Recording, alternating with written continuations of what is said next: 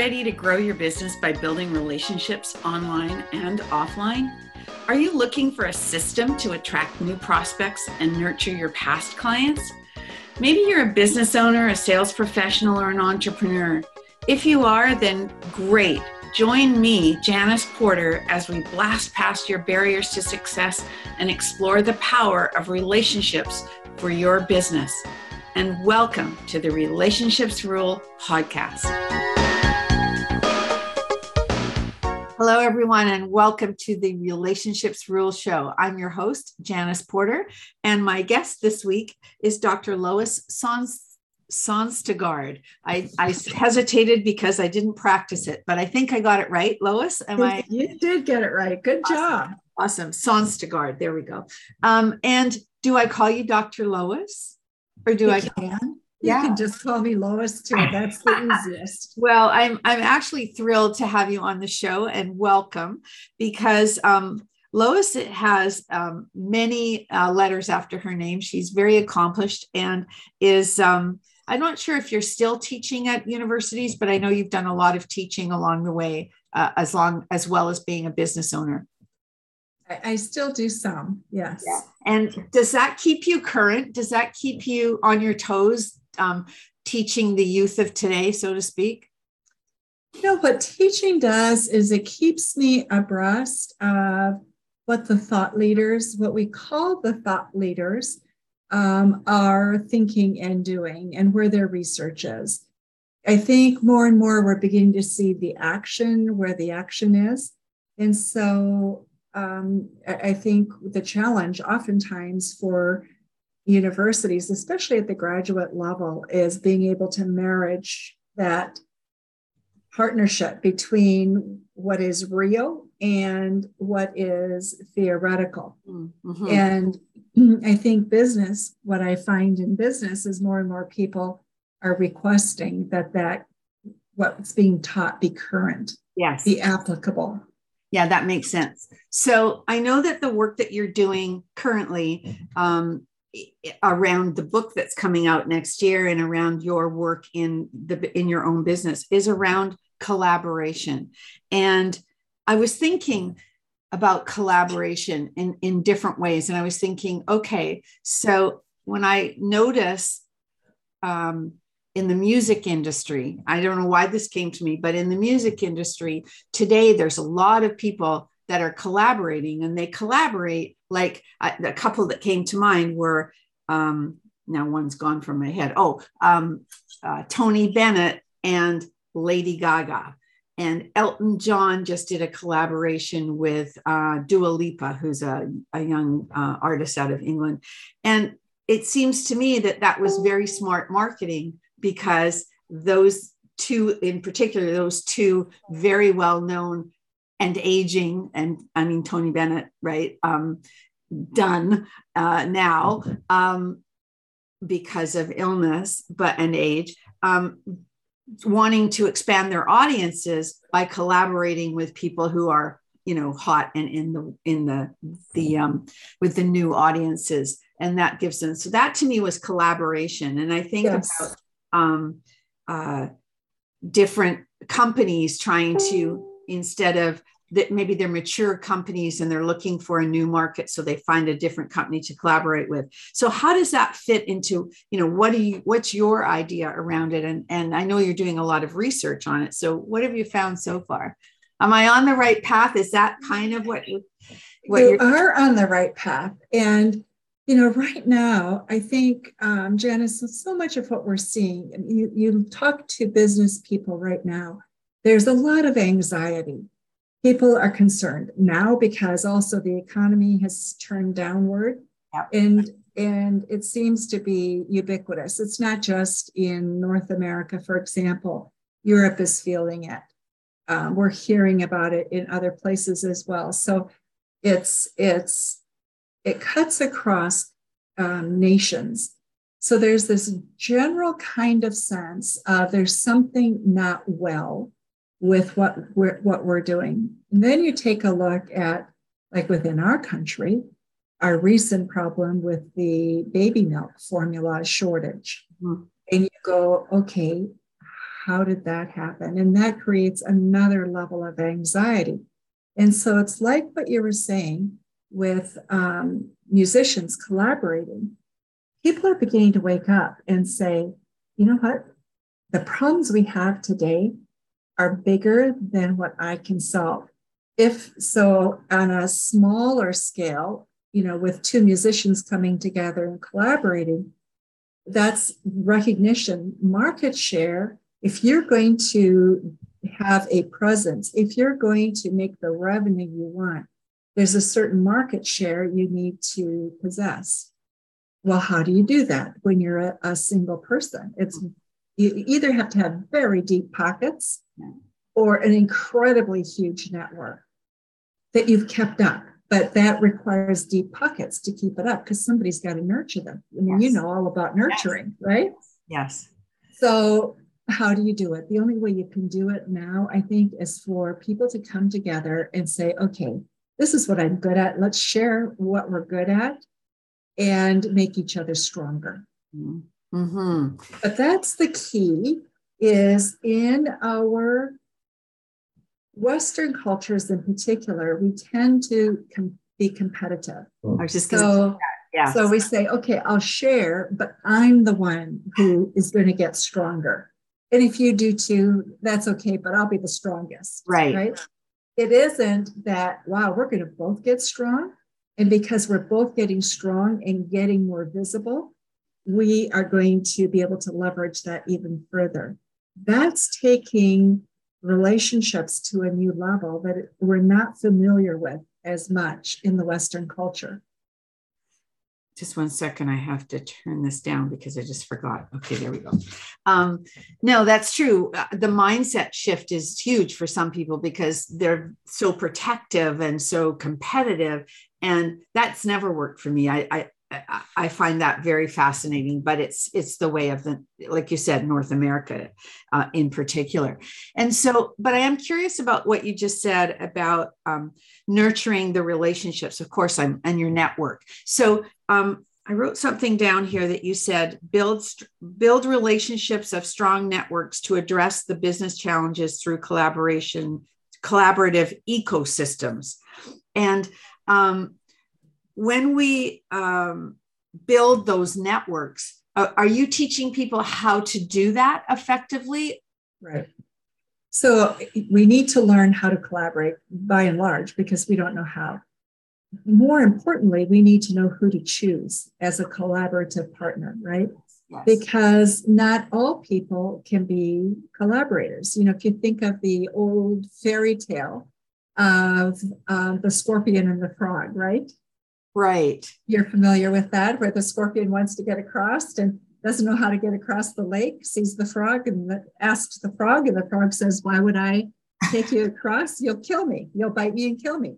And the scorpion convinces him to take him across because why would he do that? That would be foolish. They would both die then. Yeah. And so the frog does, and halfway across, the scorpion bites him. They both die. And as they're dying, the frog says, Why would you do that? And the scorpion says, well, once a scorpion, always a scorpion. So there's a part of that that is true in our thinking. There are people who simply, I'll collaborate as long as I can grow. And when I'm strong enough, I'll gobble you up, eat you up, spit you out, and go on. So, part of what has to happen, I think, when you're building collaborative ecosystems is to really sort um, out scorpions from those who can collaborate. And does that mean you can't learn if you, you know, are more of that competitive perspective? No, I think you can learn, but you need to learn how that is. And I think, Janice, this is part of what I see you doing with LinkedIn and you're building relationships with sales is that you look at that relationship as part of the long term. You know, it's it's not just I, I'm going to sell the widget today, make a whole lot today, and I don't care about you tomorrow. And you know, you're you're really looking at that long term. And I think collaboration is it for the longer haul. You're looking for how are you going to not only grow today, but how are you going to keep seeing opportunities so growth continues because you want to maximize and leverage the growth you've already just gotten together. Why waste it?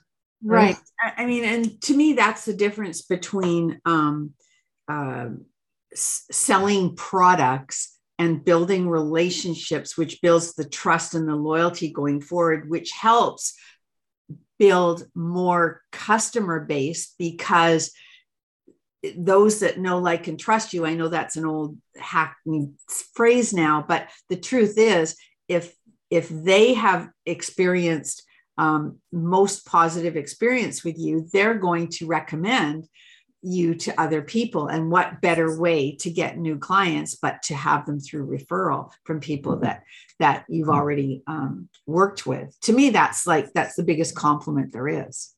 Yes, it is, isn't it?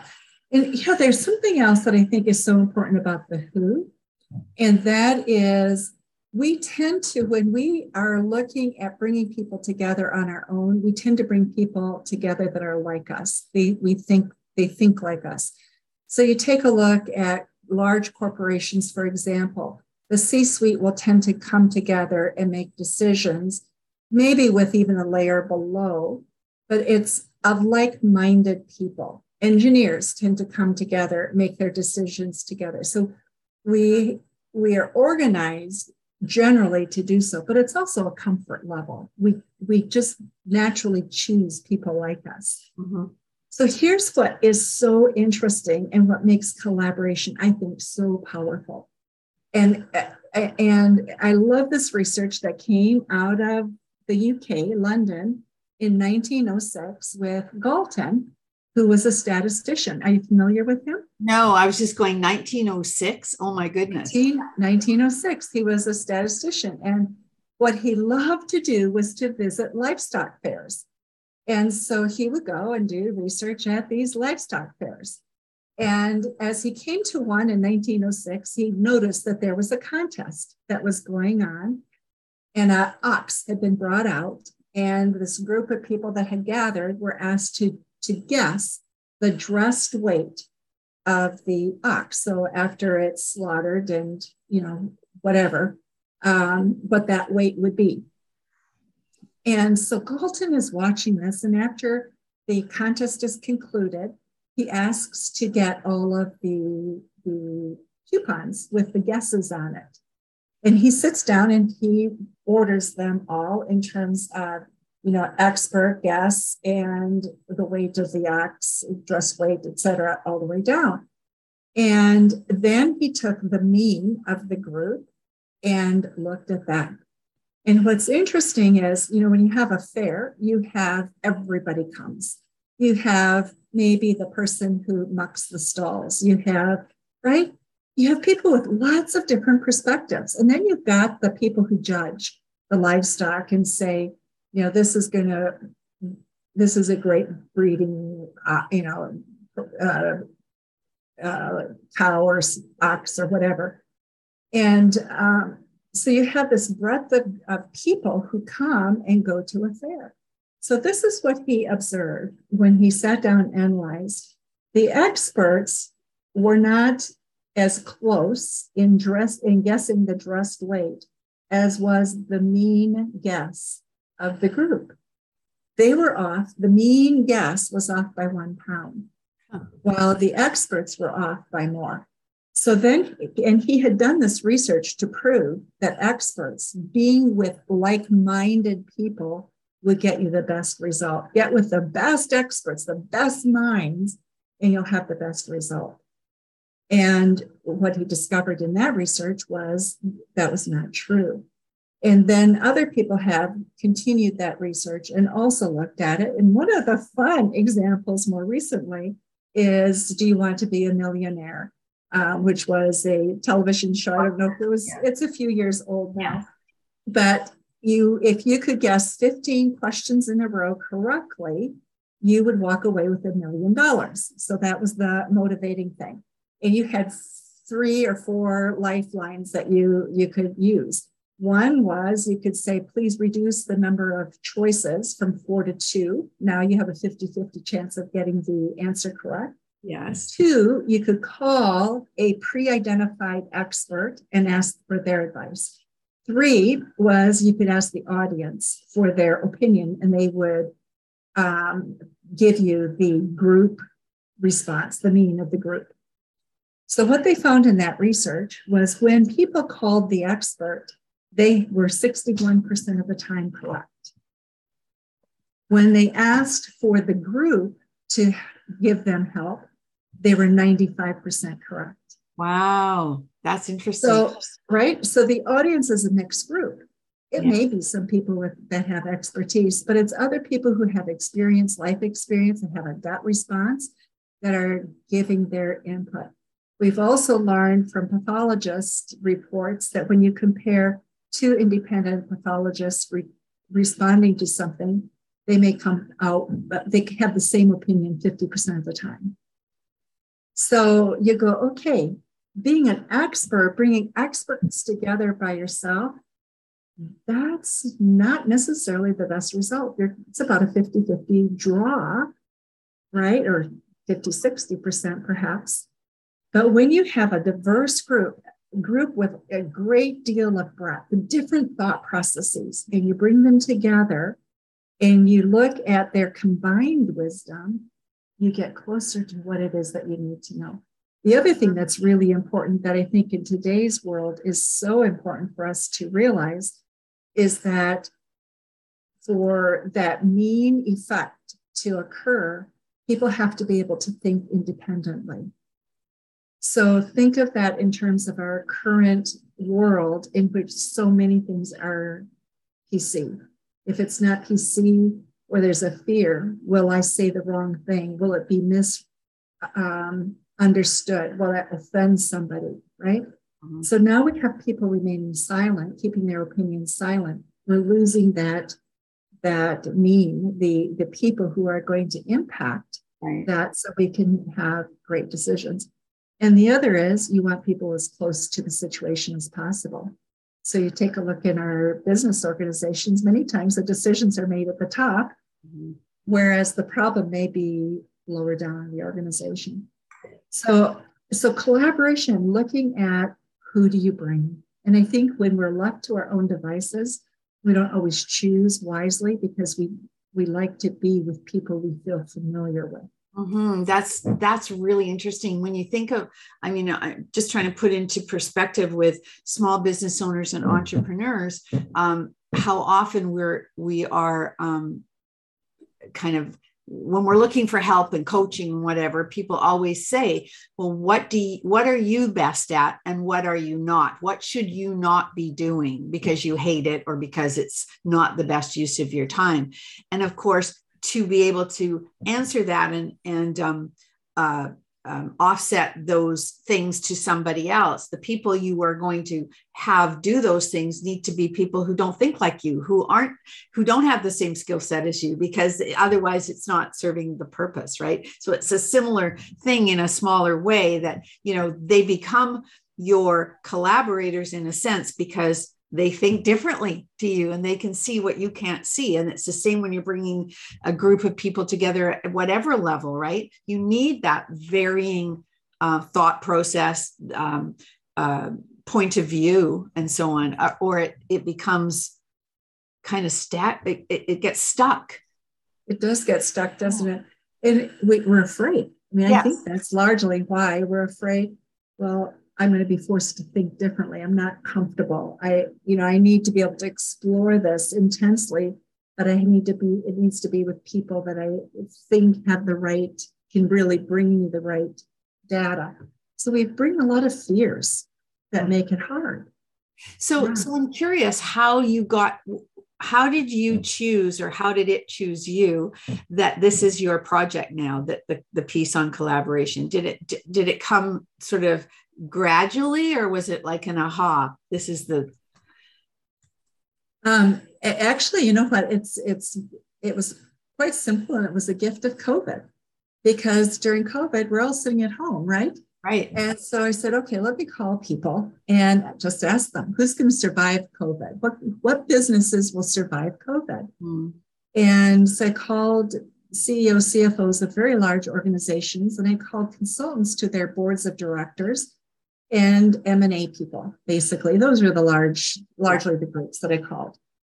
And um, hands down, what they said was people will make it through COVID more or less.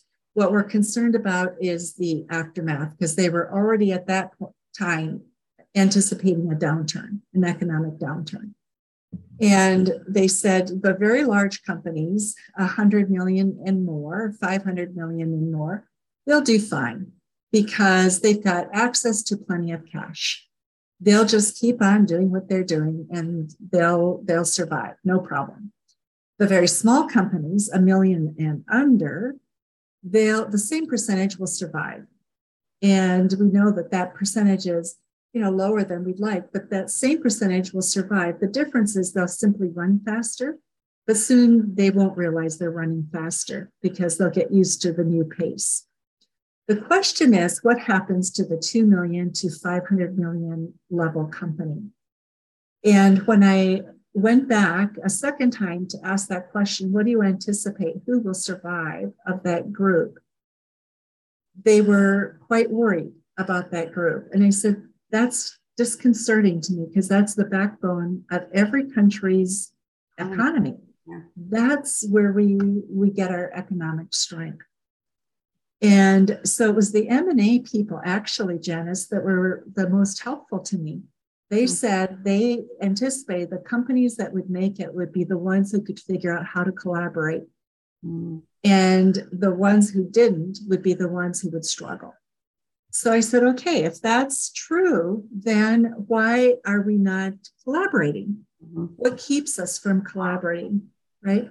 Well, and part of it is we don't have models. We don't have we don't we're not we're not emotionally psychologically business wise prepared to go about structuring ourselves in a collaborative way. So that's really what got me started.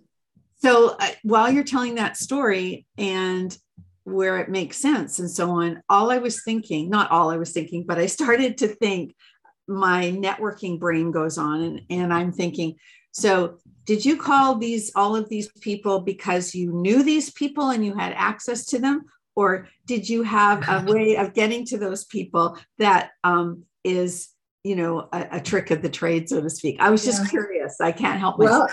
well that's a great question from you because of your background with linkedin. Linkedin was my gift. I i use linkedin to um, begin asking those questions Awesome. And, you know, a lot of people don't respond. Right. Which is right. But the people who really care do respond. Yeah. And um, so I, I really leveraged LinkedIn. That's awesome. I, and I didn't ask for that purpose. I was just curious and and uh, wondered whether it was you know you picking up your the phone because you're as we used to say, Rolodex, your Rolodex was full of those people's names, or whether you leveraged the people you knew and networked and and uh, you know got to them that way. So, so here's the other thing: is I mean, as I did more of this, what I also realized is how much concern there is amongst people for what is the future. Businesses are really worried. Business owners are really quite concerned right now, and um, we do need a, an approach. We need a way to help people.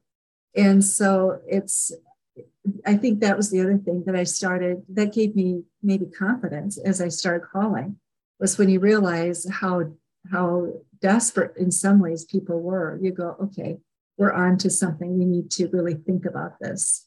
Well, and I don't want to get into this side topic, but with the politics the way it is right now in the United States, there is very much concern, you know, for uh, fear and whatever. And so I'm sure that that has played into it a lot. But what it also made me think is okay, going back to what we talked about at the beginning about you teaching, do you find that the the people you're teaching i know some of them are grad students probably but they're still in the younger level of um, uh, the population do they see things differently are they afraid or are they excited about what they can bring do they have a different mindset generally speaking. Right. Most of what I teach is graduate students, um, occasionally some upper level gra- undergrad. Um, I would say that young people are, they're responding in different ways than I think many of the uh, people in traditional market are responding. And part of it is good. Part of it I, I leaves me with concern. Mm. So part of it, young people are saying, you know what, if it doesn't work for me, I'll start my own company. And so we see this incredible growth right now of entrepreneurial businesses mm-hmm. where people are just saying, uh, you know what, the corporate world is not meeting my need. Um, it feels it feels stifling. Um, I'm tired of the PC culture. I want more life work balance. You know, the list goes on. There's there's stress. There's overwhelm, and, we think of it as at the employee level. It's also happening at the top, at the upper suite level. There's a sense of something is beyond my control. So, but young people are saying, okay, then I'll opt out and do my own thing. Mm-hmm. Or there's they'll they're saying, you know what, we're going to try you. If you don't work, company A, I'll just go to company B. And if company B doesn't work, I'll go to company C. And right now there's a labor shortage. And so I can just pick and choose and go to different places. And I think in the short term that will work. And here's my concern is um, at some point, corporations are going to say, enough we need better control. And so they're going to say, okay, where is talent readily available where we don't have to worry about these issues, where people actually really want to come and work and they don't raise all these issues, which means they will offshore, I think. Mm. Then we have a new set of problems that we're creating because now you have potentially unemployed people um, who have opted to be unemployed in a sense mm-hmm. and corporations having washed their hands of it, then we're going to have, I think, some serious problems to overcome. Hmm. There's always something, right? There's always a consequence, right? We can we can wish for something, yeah. something, but there's a consequence. Well, I want to just lighten things up a little bit before we we wind down because I'm very you've heard me say this already. I'm a curious person, and I'm very curious about you as a, being an entrepreneur back in the day with Whirl Style. What's that all about? I'm so curious. So Whirl Style is a uh, beauty product. It's right. a hair accessories. Yeah, for making uh, for styling hair. So it's it's a soft goods. It's a it, it's not a shampoo or any of that. It's, it's like a headband a, of sorts, right? Yeah, right. A holder right. type thing. Okay, right. yeah. So I was prior to that company. I had a uh, manufacturing company. We were doing bedding for all the major department stores My in the United like, States but you were in healthcare and you're um, a doctorate in like and so this is like so fascinating to me. It's like the other side of your life. It's so why would i do that right? Yeah. Well i, I was in healthcare loved it. And um, and it, it really it is it is what resonates with me in many ways. But i had a child who had some special needs at that time and needed to manage and absolutely control my time. Mm. And so decided that having my own business would allow me to absolutely control things. And so that's how that switch happened. and, it, and it just happened that a friend was starting this business and in, in textiles needed some help. And so asked if I would help. And I said, okay, on the side, you know, I can manage that. But, you know, it's like a lot of things. You may start helping and then pretty soon it becomes yours, right? Well, especially you are an entrepreneur type or if you are a type A or whatever, like you're the leader yeah. type. Yes. So that's what we were doing. And um, and one of the things that Marshall Field sometimes would have me do is to help them re re um, style, redesign products that weren't selling. So I had been there to take a look at some of the products that needed redesign had a bunch to take back to the office. I had, it was February, it was one of those slushy winter days. I had walked from the office to this downtown office and had to carry these bags and bedding, you know, is not small. No. And so somebody handed me this tie and said, well, maybe you could make something. You could put these together and so you can carry it. I'm looking at the tie and as I'm working on this, I'm thinking, I have scraps sitting on my floor. I know what I'm going to do with my scraps. And so it was that that started. We ended up not using the scraps. We went to doing mold injection because it was much more affordable. Wow. And so that's what got it started. Uh, just I I just find it so fascinating because it's do you sold the company right or did you yeah. yeah yeah but it's um just from one extreme to the other it seems like a, a, completely probably worlds ago for you. But it served more than one purpose right? So that's that's where it came in. So i love that. And and actually started with a collaboration right? With your friend. It did. It started with a collaboration. And it's interesting how each of those perspectives probably have influenced how i think. Mm. because you see that there's things what makes healthcare work, what makes healthcare not work. And part of it is collaboration, right? Mm-hmm. Um, if you're going to really impact a region's health or a country's health, there's a collaborative effort that is essential. Um, but the same thing with a small business, you're not going to grow it. We took ours to 18 different countries, 22 different countries. Um, and but you're not going to do that without putting together a collaborative group of people. Mm-hmm, mm-hmm. That's, a, that's just fascinating to me. So I, I thank you for sharing that. Um, so I've said it several times. Well, let me just ask you this: when you're not busy with or doing your research and, and working, do you are you a person who reads like real books, novels, or business books or are you listening to podcasts or are you watching videos or are you listening to audible books what, what's your method these days you have books I, but we, I, I, read voraciously okay all right and, and novels, or do you read uh, uh, nonfiction or fiction um, I read right now because of research. I'm reading largely business and research books. But one of the things that I've gotten started on, Janice, which has really stretched me, is I've been working on some YouTube um, presentations to get concepts across in a more interesting way. You know, it's not the typical here's a blog, here five bullet points. Yeah. It, telling more a story that's interesting.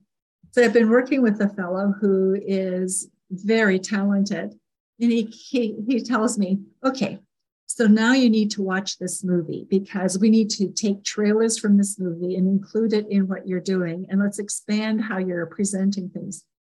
And when I first started Janice, I thought, oh my, this is far, far outside my world. Yes. But actually, it's been a it's been a wonderful stretch because it's made my right brain work mm-hmm. in a way that it's not my go-to place.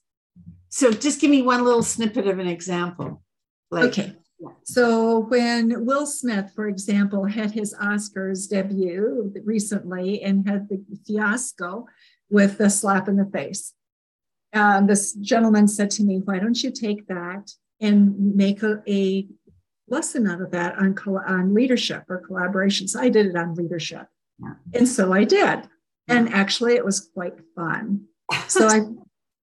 I've done that with some other things, and um, Elon Musk is another great person to use because he has he has a different way of approaching things and just you know his issue that he raises with Twitter, for example. Well, what is a town square?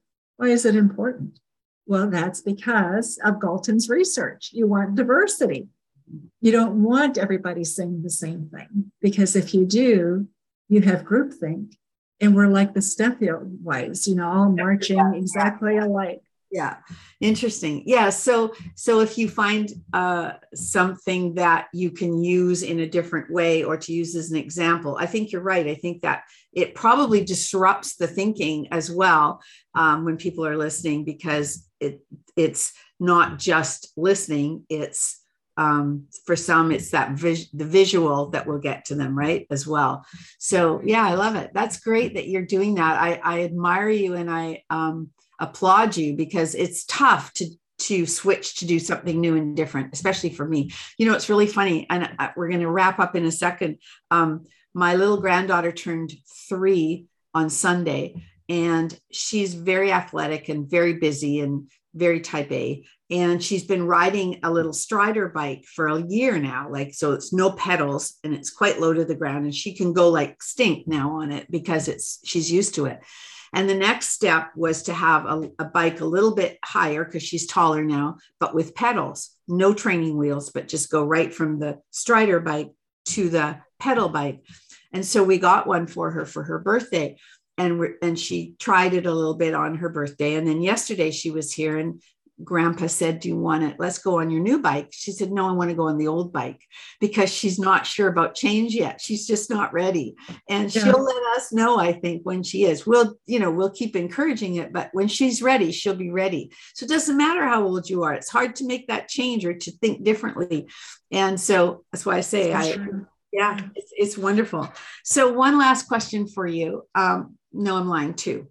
Um first of all my curious piece. I always like to ask my guests, and I think you would be a great person to ask this to. It's a two part question.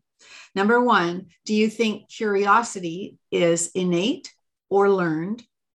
And second part, what are I think I know the answer to this, but what are you most curious about today? Oh, interesting questions. Wow, is curiosity. So, you know, when I was working at um, in teaching, I would often publishing was it's part of academia, especially if you're in a large teaching university, you, you need to publish. And um, I was doing a fair amount of writing. And so a person came to me one day and said, you know, you really shouldn't um, keep track of all of the writing that you do. And I said, why? And the comment was, well, it embarrasses us because we can't keep up. And, and I thought about that and thought about that. And I thought, the issue is the reason why I can publish is every day I walk down the street or walk down the hall, I talk to somebody and I go, oh, wow, that's interesting. Why is it that way? That's the only question, right? It's the why. Why is it that way? And so you go, well, let me find out why. And you do research, you talk to people, you write, you do those pieces. So for me, it comes innately. I think it can be taught. Mm-hmm. Um, I think I think people can learn to be curious. I think part of what happens in our education system is we squash it, mm-hmm. and so people stop using that muscle that they really have. Mm-hmm. Kids, I don't know that there's an uncurious child. I know. You think That's, about it. Yeah, I know because I'm seeing it again through my granddaughter. It's it's fascinating. Yeah, really and but she goes from one thing to the other to the other. She's a little add i think but oh my goodness so curious. Yeah. And, so, and it's a gift.